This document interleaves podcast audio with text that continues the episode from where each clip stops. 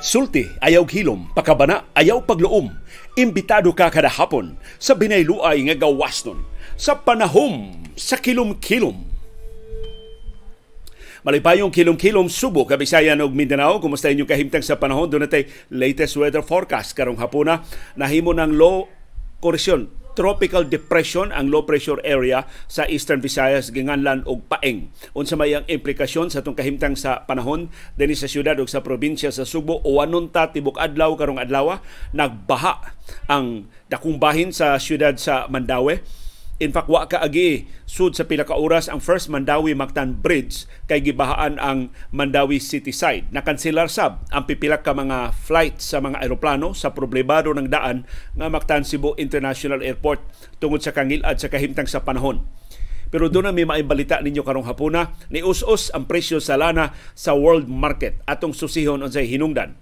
Ang Russia sa iyang bahin ni cambio sa iyang rason pakigubat sa Ukraine ang ilang unang kampanyang gitawag og denazification wa man magsilbi kay wa may mga Nazis diha sa Ukraine. In fact si presidente Zelensky Hudeo nga gigukod sa mga Nazi ang iyang mga katiguangan sa niaging gubat. So karon ilang giusab angan gihimo na nilang de-satanization, pagtangtang ko ng satanas gikan sa Ukraine. Nagsalimuang na kining gubat ni Putin diha sa Ukraine.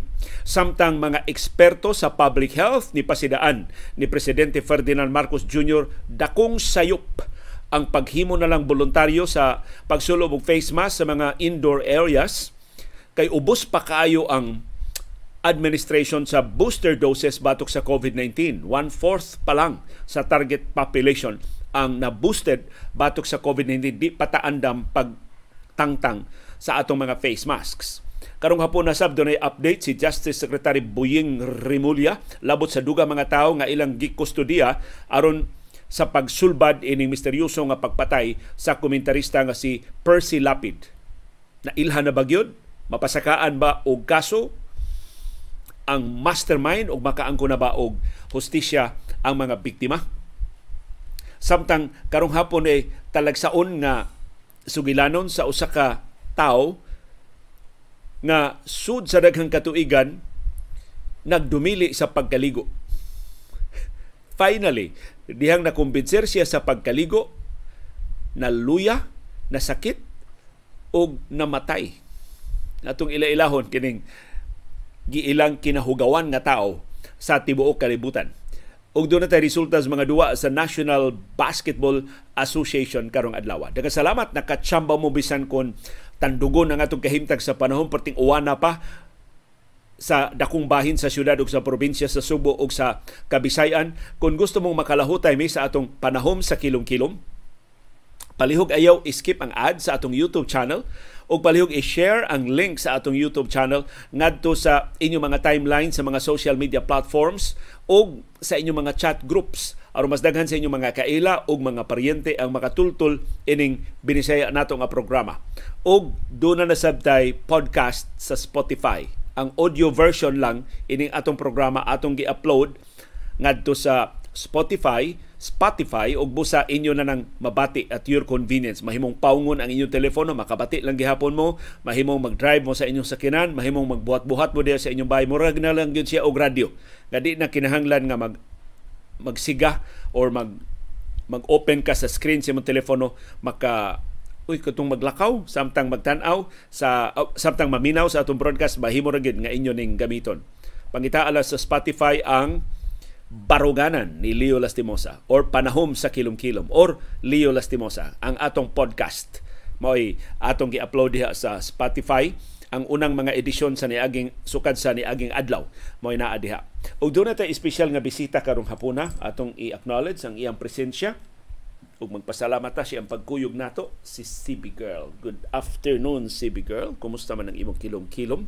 Wa na si CB Girl Kompleto na sa kaon, kompleto na sa tanan niya mga ritual sa kahaponon, si big girl, no? So ready na ni siya nga matug o niya masukos iris kay ini pangatog na mong alas 10 mo sa iyang imata mag, mag, magsuroy-suroy ni siya diri sa tibok bay samtang mangandam naming iris sa pagkatug pastila ni mo si big girl no ikaw ang pinangga ni Dr. Iris. No? Ikaduha na lang ko pinangga ni Doktora tungod ni mo si Big Girl.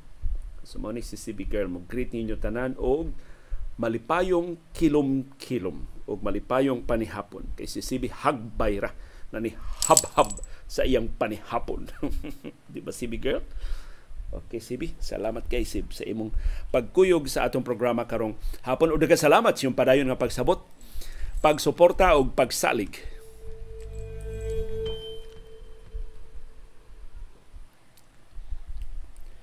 Ani ana ang labing labas nga banabana sa pag-asa sa atong kahimtang sa panahon. Sigon sa pag-asa, ang low pressure area dinhi sa Kabisayan nahimo ng tropical depression nga si Paeng sugod alas 8 ganinang buntag. Alas 3 karong hapon ang sentro sa bagyo nga si o sa tropical depression nga si Paeng nahimutang 845 845 kilometers east sa Eastern Visayas sa silangan nga bahin sa Leyte ug Samar area. Ang iyang kinakusgang hangin 45 kilometros matag oras duol sa tunga-tunga. Ang iyang pag-unos moabot og 55 kilometros matag oras hinay kining tropical depression nga si Paeng.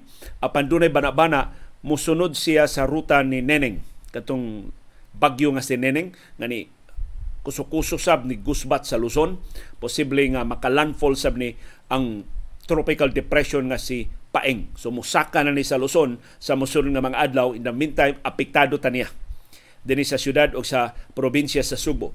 Mapanganuron tibok adlaw karong adlaw ang atong kalangitan, patak-patak ang pag-uwan, bundak usahay, kasagaran gyud ang bundak sa uwan. Pipila ka bahin diri sa syudad sa Mandawi gibahaan tungod sa pag-uwan. Doon na sa pagpanugdog o pagpangilat. Ang rason ini gawas sa trough o extension sa low pressure area kining gitawag sa pag-asa nga shear line. Bag-o na ning atong tun-an. Ang shear line Sigon sa pag-asa, is the point where warm air and cold air converge. So, panag-abot sa bugnaw ug init nga hangin. Di ba mausa na definition sa intertropical convergence zone?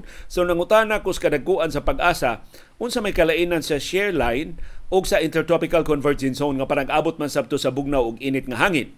Matod sa pag-asa, ang distinction mao ang Intertropical Convergence Zone is a belt near the equator where the trade winds of the northern hemisphere and southern hemisphere meet. So panag-abot gihapon sa bugnaw ug init nga hangin, pero ang hangin gikan sa habagatan ug ang hangin gikan sa amihanan mag-abot diha duol sa equator. Mauna ang Intertropical Convergence Zone. Mao na iyang distinction. Hain naman di karon ang amihan. Nganong bisang nag-uwan alimuot man gihapon sa pipila ka bahin sa atong syudad o sa probinsya sa Subo. Ako jung gisubay ang amihan karong hapon, mao ni ang mga lugar nga tugnaw na, na naabta na sa bugnaw nga hangin sa amihan. Batanes. Sus ninduta iya tong Batanes ron pero dili maayo kay bagyo naman. Dili na luwas ang pag-adto sa Batanes. Tuwa na sa Babuyan Islands. Tuwa na sab sa amihanang bahin sa Cagayan, sa Region 2, sa Apayao o sa Ilocos Norte. So ang teritoryos mga Marcos tugnaw na ron naabot na abta na sa amihan. Mauna ang atong banabana sa kahimtang sa panahon sigon sa pag-asa palihog sugin limi unsay aktwal nga sitwasyon sa panahon sa yung tagsatag sa ka mga lugar aron atong masusi kung itakdo ba ni sukwahi ba sa forecast sa pag-asa. O garo nato sa makumparar ang kahimtang sa panahon sa atong tagsatag sa ka mga lungsod o mga syudad o mga barangay nga nahimutangan. Ganinang sa yung buntag, human yun sa atong programa ng Lakaw Ming Irish kay doon siya importanteng meeting dito sa syudad. Ang iyang meeting udto pa motong ni sayo mig lakaw kay daghan pa yung mig hapit-hapiton. Uh, doon na may uban pang mga katuyuan Unya kasagaran, ari mi moagi sa Kanduman, Talamban, padung nag Cebu City. Ning higayon ang amutuyo na aman sa Mandawi. So diri mi agi sa highway sa Mandawi, perting trapika. Pero natanggong may pag-abot sa barangay Tipolo. Dool na gid sa among uh, tuyo kay sus nakita sa among driver wa na tagatuhod na ang tubig ingon siya kuyaw malumos ang mga sakyanan ang mga gagmayng sakyanan ni ang mga mugbo nga sakyanan ni U-turn na. Wa na lang mo padayon kay pertig yung laumas baha diya sa barangay Tipolo. So ang sunod namong option arimi sa AS Fortuna. Giingnan sad mi nga mas lawom pa ang baha sa AS Fortuna. So last option na mo balik na lang mi kanduman nga mo original gyud unta namo nga plano giingnan sad mi ang kanduman baha sab ang talamban baha sab So nakahukom na lang sa Irish mo pauli na lang mi. Nangayo na siyang pasaylo sa iyang ka-meeting nga di na siyang katunga sa meeting tungod sa kakulian sa kahimtang sa panahon. Unsa may resulta sa inyong mga lakaw nakalahos ba mo o natanggong sab? Kay ang siyudad sa Lapu-Lapu ni pahibaw nga sud sa pila ka oras wa nila paagii ang First Mandawi Mactan Bridge kay di gyud maagian tungod sa kalawom sa baha diha sa Mandawi City side kanang tiilan sa First Mandawi Mactan Bridge. Pero karong hapon akong gisusi sa Mandawi City Disaster Risk Reduction and Management Office kaagian ako no ang first bridge pero taga-tuhod gihapon ang tubig. So kung maba, maba ang imong sakyanan mag kuyaw kang malumos. Kaagian na sab pero taga-tuhod gihapon ang tubig sa Tipolo. So mao ra gihapon tubiga mga tag-as ra gihapon mga sakyanan mo makaagi. Kaagian sa pero taga-tuhod sab ang baha sa AS Fortuna. So, wa pa mohubas, wa pa mo arang-arang ang kahimtang sa panahon. Busa kun ang ang ang inyong mga sakyanan ayaw lang una mo sa pagbiyahe, pangayo na lang mo pasaylo sa inyong mga destinasyon kay kuyog mo kusog na sab simbako ning uwan sa mosunod nga mga oras o motiorok na sa hinuon ng ato diha mga sakyanan makahasol na hinutag samot sa trafiko. Gisuspenso sa bang klase sa lungsod sa Compostela, sa siyudad sa Talisay, sa lungsod sa Barili, diri sa kasad pang Sugbo, sa Negros Oriental ni suspenso sab sa klase ang Gihulngan City ug ang La Libertad. Mao ni ang mga local government units na hibaw-an ni Ani Perez Gallardo na aktibong nanguha og kasayuran sa atong sitwasyon dinhi para sa ABS-CBN News sa mga nisuspenso sa ilang klase. I'm sure doon na pa'y ubang mga local government units ni suspenso sab sa ilang klase karong adlaw kay naluoy sila sa mga bata, nahasol in town ang mga bata kung magpadayon sa pag-eskwela. Unsa may sitwasyon sa inyong tagsa-tagsa ka mga lugar? Doon na ba say nasuspenso og klase o nisuspenso ba gyud og trabaho?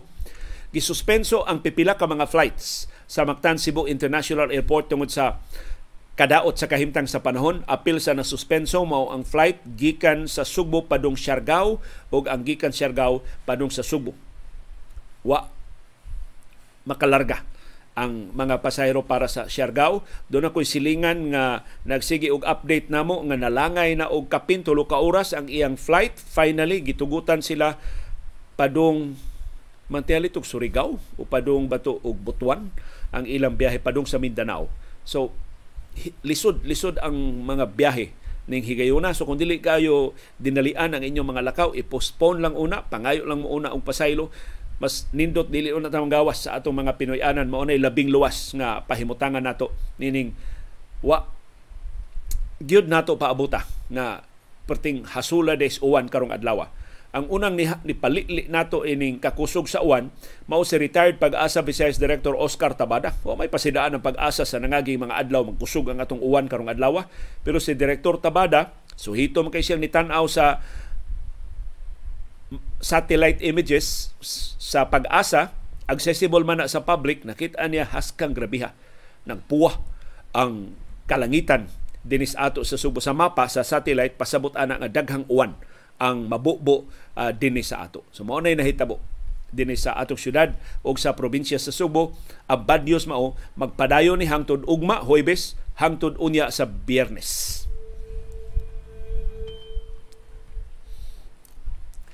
Og ning higayuna nagbaha sab ang mga suporta nga atong nadawat sa atong uh, programa. Atong i-acknowledge ang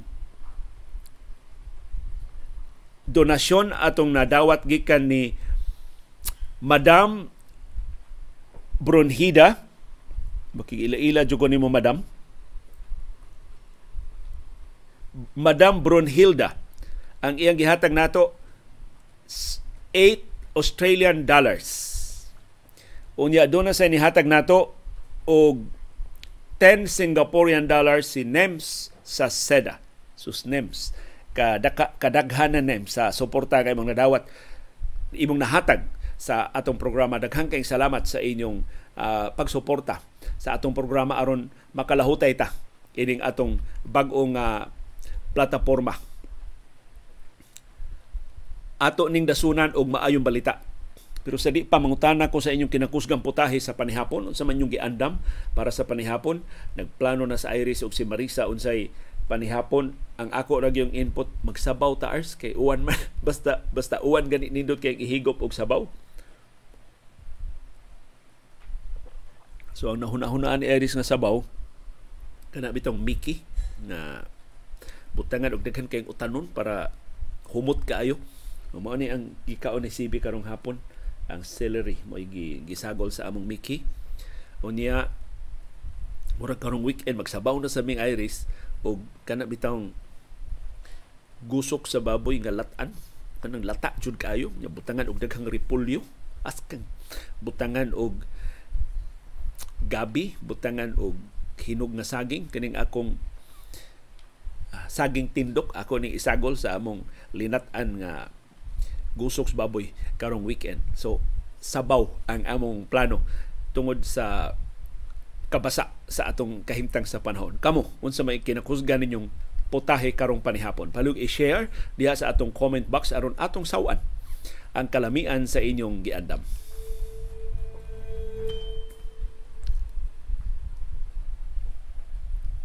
Laing maayong balita karong hapon mao ang pag-us-us sa presyo sa lana sa world market mas ubos siya kung ikumparar kagahapong adlaw sa unang mga adlaw sa trading karong adlawang Miyerkules. Wa pa man ni mahuman, posible mausab pa ni sa pagtapos sa trading karong adlaw. Pero ni us-us na og kapin usak ka dolyar kada baril sa lana. Dako ning us-usa. Kung ipuno nini mo sa laing usa sab ka dolyar nga las-las kada baril sa lana atong Lunes, dako kahigayonan doon na tay laing las-las unya sa sunod semana. Gahapon Martes ni Saka ang presyo sa lana pero akong gisu, gisusi pila ra may saka gahapon? Wa ra kaabot og 1 dollar ang saka 26 cents ra ang saka gahapon so gamay ra kay saka dako ang us-us atong Lunes mas dako ang us-us sa unang mga oras karong Martes ang rason sa pag-us-us sa presyo sa lana mas daghan ang inventaryo sa krudo sa Estados Unidos So mas daghan og supply sa lana ang Estados Unidos labi na sa krudo. Mao ni nakapa us-us sa presyo sa lana karong adlaw. Ang laing rason sa pag-us-us sa presyo sa lana ang nagkadaghan nga mga timaan sa kaluya sa kalibutanong ekonomiya. Dako good ni dako na ang kahigayunan sa global recession nga mo resulta sa luya nga ekonomikanhon nga mga kalihukan nga mosangpot sa mas gamay nga konsumo sa lana. So mo tidlom sab ang demanda sa lana. Umao na rason ngano nga ni us-us ang presyo sa lana sa merkado sa kalibutan. Tempera gud si CB maikog man kuno mo sib. Mura man si CB og ganahan na gyud nga moduwa dito ni doktora. So ato na lang ni buhi ang si CB girl. Goodbye na lang CB girl. Hmm? Goodbye na lang sa atong mga viewers. Okay, CB. Salamat kay sa imong pagkuyog karong hapuna. Pero pasalamat ta nga nidako nadugangan ang kahigayunan nga masumpayan og laing laslas sa presyo sa lana unya sa sunod semana. Atong subayon karong hapon ang gamot nga hinungdan ini pagsulbong sa presyo sa lana nga nanakod sab sa pagsaka sa presyo sa naguna nato nga mga palaliton nagsalimuang na ni si Russian President Vladimir Putin siyang gilusan nga pagpangatake batok sa Ukraine. Wa man magsilbi, wa may nituo, gibugal-bugalan mga hinuon katong iyang kampanya sa denazification diha sa Ukraine. Mao man una niyang justification sa iyang pag-atake sa Ukraine, gusto niyang ma-denazify aron kuno mapalagpot ang mga Nazis nga moy nag-ulipon sa mga Ukrainians. So mo na iyang linya, iya kunong i-liberate iyang palingkawason ang taga-Ukraine gikan sa mga Nazis nga nagdominar nila. Pero nasupo dayon ang iyang kampanya sa denazification kay si Presidente Zelensky Hudiyo man ing dako. In fact, ang katiguangan ni Zelensky gihasi ni Hitler sa tinuod nga Nazi sa ikaduhang gubat sa kalibutan. Maunang diha sila nilayas o nitago sa Ukraine. So, magsilbi ang kampanya ni Putin. Karon, wa uwaw ni Putin, wow kabuan na kapin ang iyang gilusan nga gubat diha sa Ukraine, iyang giusab ang justification. Ang Security Council sa Russia ni deklarar karong adlaw nga ang ilang kampanya diha sa Ukraine gitawag na nila og desatanization. Dili na Nazi.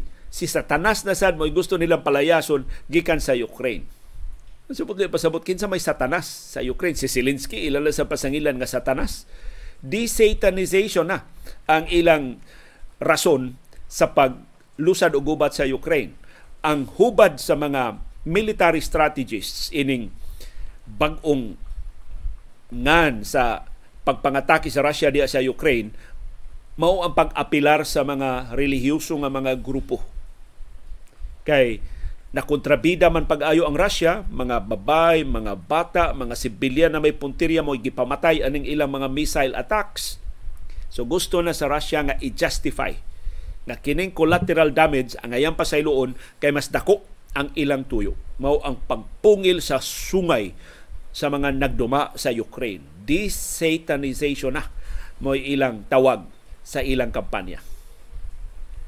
Pero ang dakong kahigwaos sa nagkalilaing kanasuran sa kalibutan nga makakita sila sa adlaw kanang day of reckoning sa binisepa adlaw sa panudya diha sa Russia na finally ang katawhan sa Russia makaamgo na giilad-ilad ra sila gipasakay las front seat gisud las buyot aning Putin. Ug finally ilusad na nila ang kampanya nga motimaan sa ilang paghigmata. Gikan sa ilang pagpailad, pagyango-yango aning Putin sud sa daghan ng mga dekada. Ang gidamgo sa ubang kanasuran mao ang deputinization sa Russia.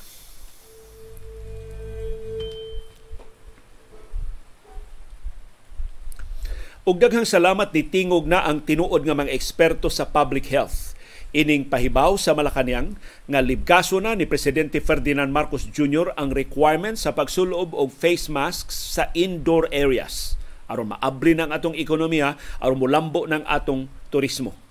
Usa sa nitingog ang kani Health Secretary nga si Pauline Obial. Tinudlo ni ni kanhi presidente Rodrigo Duterte o sa ni taga Davao nga nakalingkod sa gabinete kay gisaligan sa kanhi presidente. Matod ni Obial, ang voluntaryo na lang nga pagsulob sa face masks indoors premature. Ahat wa sa panahon. Dili pa karon ang tukmang panahon sa pagtangtang sa atong mga face masks ug balido kayo ang rason ni Obial. Ug usara ka eksperto sa public health mo'y maka-appreciate ini. Dili ang mga negosyante nga ang giapas maurang ang pag-abli sa ilang negosyo without realizing nga kung maahat ta og pangabli, musulbong simbako pagbalik ang mga kaso, manira na sa tagbalik, mapurdoy na hinuon ang ilang mga negosyo. Maalkansi hinuon sila og samot. Mintras kung atong ianam-anam, atong ipasikad sa siyensya, atong paminawon ng atong mga eksperto. Aron nga dili ta masugamak sa pataka lang nato nga mga lakang makasiguro ta og gradual mo ingon hinay-hinay pero kanunay. Nga paghawa sa atong kaugalingon gikan sa pandemya. Kay kon magdali-dali ta unsay sulti sa atong katiguangan kuyaw tag matakilpo. Kuyaw tag mapandol mga mga dagma hinuon tag samot Mato ni Obial, Dili pa karon ang tukma panahon pagtangtang sa atong mga face mask kay ang atong booster doses 25% pa lang sa target population.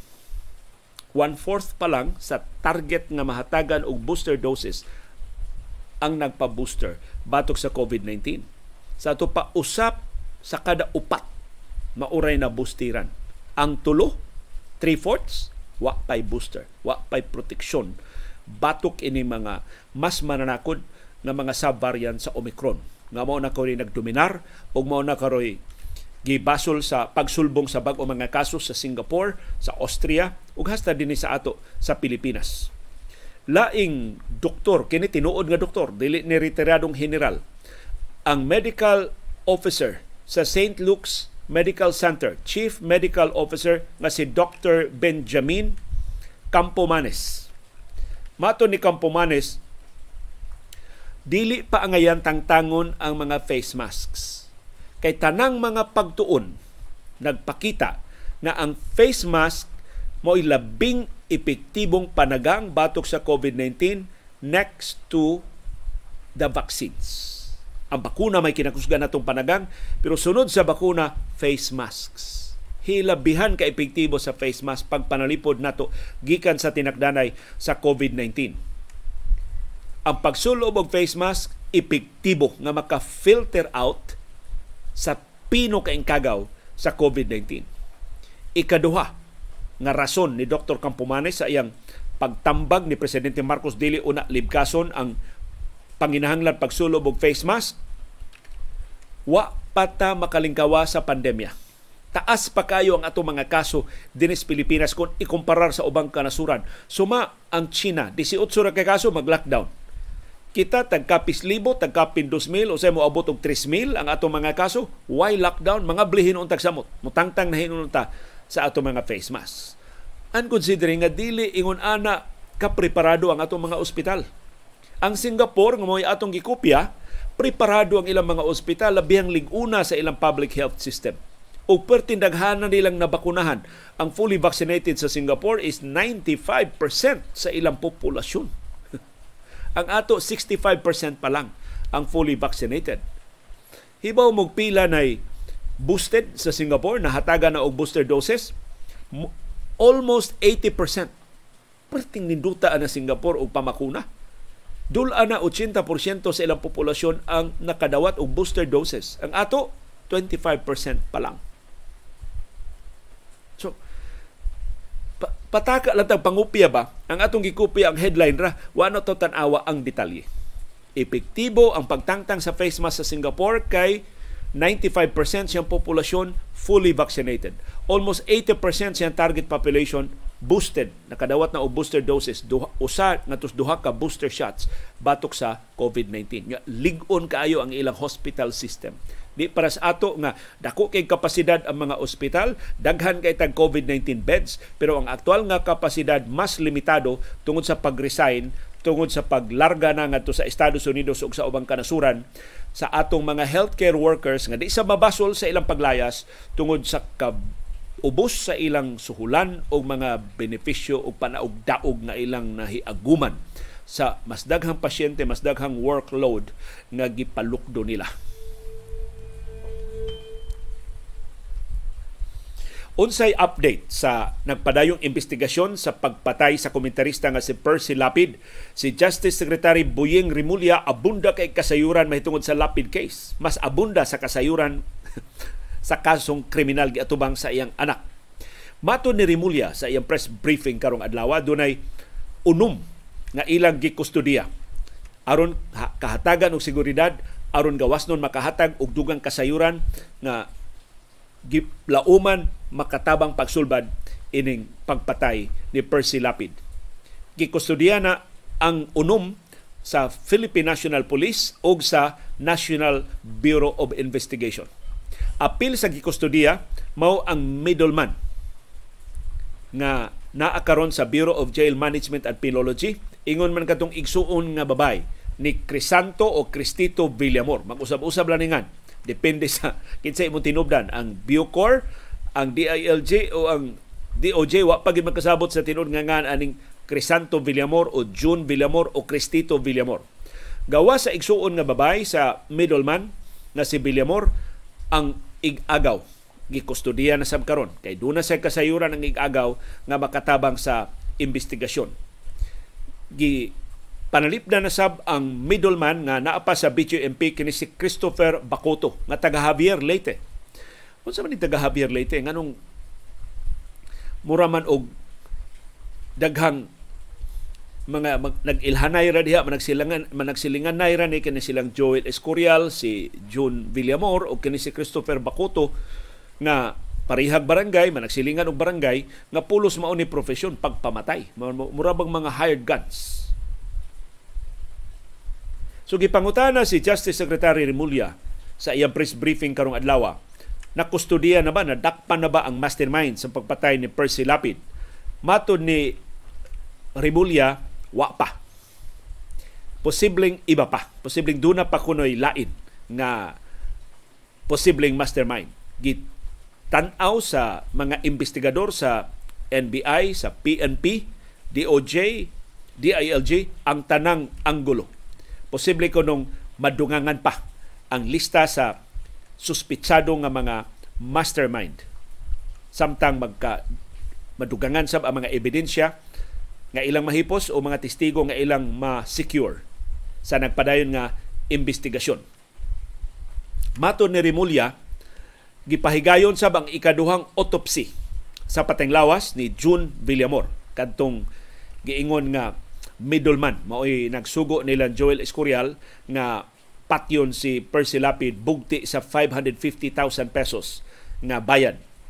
Ang maayong balita, ang ikaduhang autopsy gipahigayon ni Dr. Raquel Fortun nga acknowledge nga usa sa labing maayo nga mga pathologists, usa sa labing maayo nga mga doktor dinis ato sa Pilipinas labi na sa pag-autopsy ining mga sa mga patayng lawa sa mga mediko nga nahilambigit sa medical legal cases. Mahingpit ang ikaduhang autopsy karong adlaw pero sa iyang bahin si presidente Ferdinand Marcos Jr. ni padayag ng pagduda unsa pa man kuno makuha sa autopsy nga giimbalsamar naman ang patayng lawas. Plus nagduda siya sa resulta sa unang autopsy nga natural causes ang hinungdan sa kamatayon ni June Villamor kay daghan ko nung paagi sa pagpatay nga di makita ang ebidensya nga tinuyo ang pagpatay. So atong paaboton ang report ni Dr. Raquel Fortun ning ikaduha ug mas komprehensibo niya nga autopsy sa patenglawas sa giingong middleman ni ining kontrata sa pagpatay ni Percy Lapid. Ang atong maayong balita karong hapuna bisag ni kusog ang bunok sa uwan diri sa amo sa Bukirang Barangay sa Kasili sa Konsolasyon. Ni kusog ba sa bang uwan? Sa yung tagsa-tagsa ka mga lugar nagkanaas diri sa among gawas may gani nakapanira kus bintana. Aron nga di na ta ma balda sa atong uh, programa. Ang atong good news taliwa ning nagkisdom namong kilom-kilom graduado sa Cebu Institute of Technology University CITU top notcher sa Chemical Technician Board Examination. Gipahigayon karong buwan na sa Oktubre karong tuiga 2022.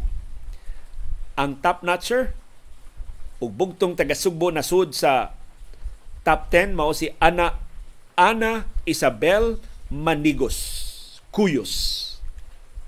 Graduado sa Cebu Institute of Technology University CITU. Number 5, top 5 siya sa labing dako og grado sa mga nikuha sa pasulit. Si Kuyos dunay grado nga 92% sa board exam nga gipahigayon. Congratulations sa Cebu Institute of Technology University CITU labi na sa ilang graduado nga top 5 si Ana Isabel Manigos Cuyos sa October 2022 Chemical Technician Board Examination.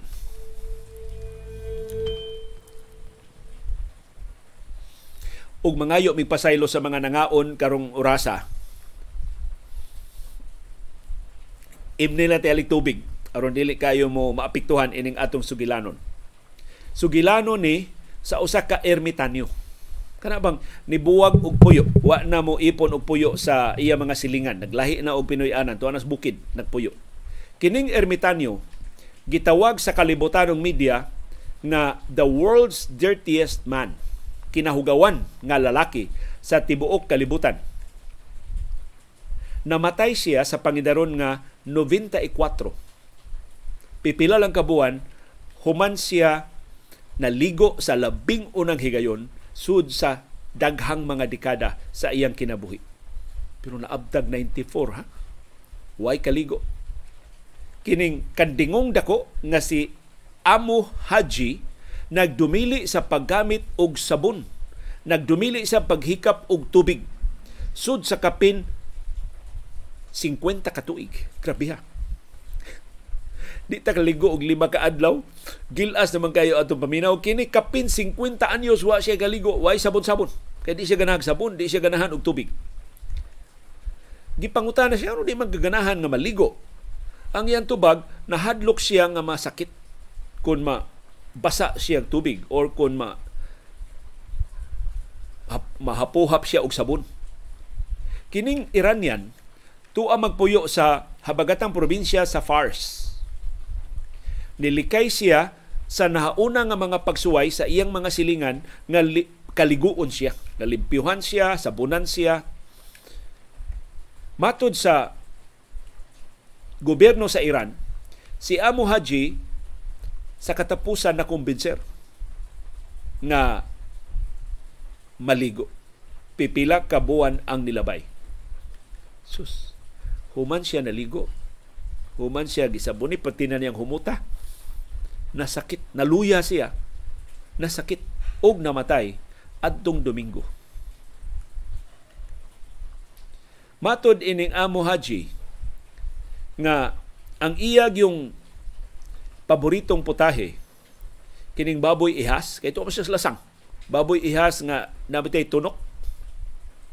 Mo na iyang paborito nga putahe unya ang iya Pinoy-anan naglungag ra siya syuta nga gibutangan lang gamay kay damba sa iya mga silingan. Doon mga silingan yang naluoy, gibutangan lang siya damba-damba para dili siya ma-expose to the elements. Kaya wala ba siya kaligo? Matod ni Amo Haji nga ang iyang desisyon sa dili pagkaligo, sa di pag papasa og tubig ug sa di paggamit og sabon tungod kuno sa emotional setbacks sa iya pang pagkabatanon sa may emotional setback. So posible doon na siya traumatic experience nga nahadlok na siyang maligo, nahadlok na siyang manabon. Ang katuigan nga wa siya kaligo nakadaot sa iyang panit. Ang iyang taong panit na sa iluas mga nangaon ron daghan kay nana. Kay wa may pila na to ka sa paus-paus buling sa iyang panit mo to pagkaligo niya gitambalan siya naluya na hinuon. Nasakit na hinuon. Ang iya di intawong pagkaon kay di man siya kada adlaw mahatdan og pagkaon sa iyang mga silingan kasagaran mo kaon siya og kanang nadugta na nga karne rotten meat ang iyang pagkaon. Unya ang iyang tubig nga mainom hugaw hugaw nga tubig. Unsa na may tubig dito sa bukid Unya sudanan intawon siyang tubig ginamit nga lata sa lana. Wa gani matarong sa paghugas. Si Amu Haji way paryente. Bisag giunsag pangita sa mga silingan wa na ginakitaan nga mga paryente o mga sakop sa iyang pamilya. Busa ang iya na lang mga silingan mao'y nagbanos-banos sa pag li niya unsa iya mga panginhanglan aron dili intawon siya magutman pero si Amo Haji, bisan siyang panginaron, ganahan kaayo nga manigarilyo. Wag yun mo biya siyang pagpanigarilyo. Di maligo, pero maayo kay manigarilyo. Ang nangagi nga mga pagsuway sa pagkaligo niya, sa pagtanyag niya limpyo nga tubig nga mainom, nakapahugno hino niya, nakapasubo hino niya. So, mo na may naandan nga hugaw ang iyang tubig. So paglimpyo na hinon siya tubig, dihan kaligo na hinon siya, nasubo siya, naluya siya og niadtong Domingo namatay si Amo Haji.